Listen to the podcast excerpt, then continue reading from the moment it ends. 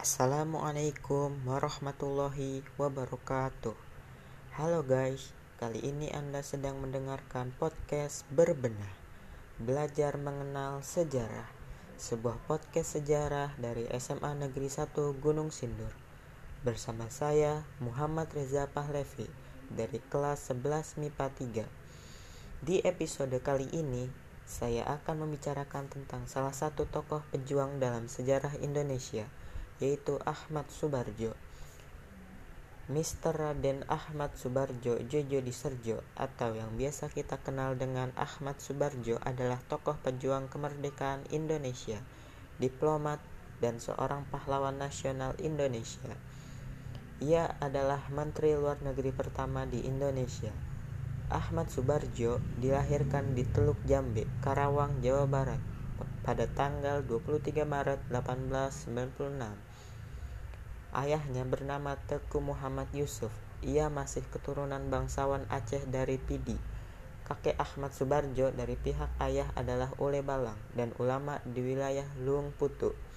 Sedangkan Teku Yusuf adalah pegawai pemerintah dengan jabatan Mantri Polisi di wilayah Teluk Jambe, Karawang. Ibu Ahmad Subarjo bernama Wardina. Ia keturunan Jawa Bugis dan merupakan anak dari camat Teluk Agung, Cirebon. Ayahnya mulanya memberinya nama Teku Abdul Manaf, sedangkan ibunya memberinya nama Ahmad Subarjo.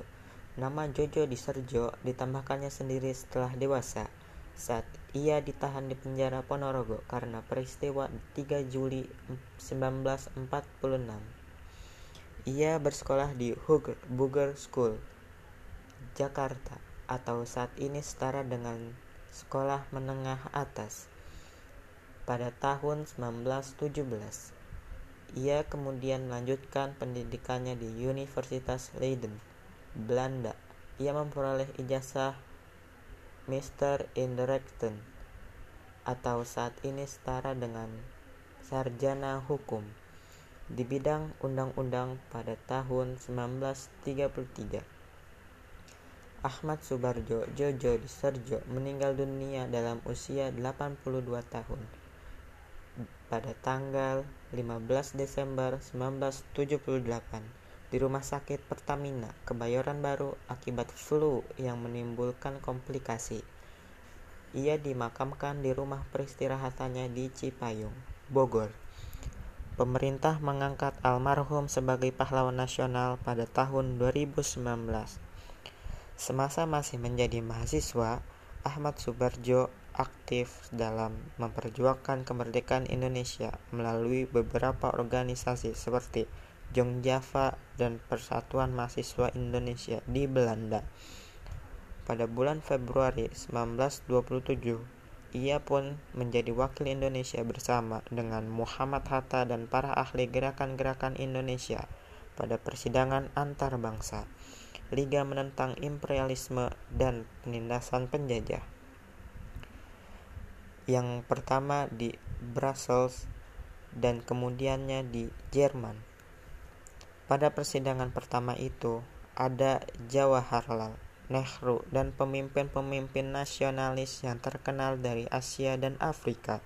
Sewaktu kembalinya ke Indonesia, ia aktif menjadi anggota Badan Penyelidik Usaha Persiapan Kemerdekaan Indonesia atau BPUPKI dan kemudian Panitia Persiapan Kemerdekaan Indonesia atau PPKI.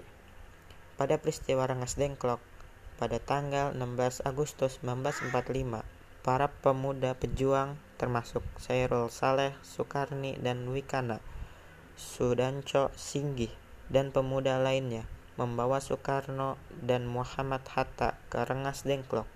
Tujuannya adalah agar Insinyur Soekarno dan Dr. Andes Muhammad Hatta tidak terpengaruh oleh Jepang. Di sini mereka kembali meyakinkan Soekarno bahwa Jepang telah menyerah dan para pejuang telah siap untuk melawan Jepang apa pun resikonya. Di Jakarta golongan muda, Wikana, dan golongan tua yaitu Ahmad Subarjo melakukan perundingan. Ahmad Subarjo menyetujui untuk memproklamasikan kemerdekaan Indonesia di Jakarta. Maka diutuslah Yusuf Kunto untuk mengantar Ahmad Subarjo ke Rengas Dengklok. Ahmad Subarjo berhasil meyakinkan para pemuda untuk tidak terburu-buru memproklamasikan kemerdekaan. Bahkan, Ahmad Subarjo memberikan jaminan dengan taruhan nyawa bahwa proklamasi kemerdekaan akan diumumkan pada tanggal 17 Agustus 1945, lambat-lambatnya pukul 11.30.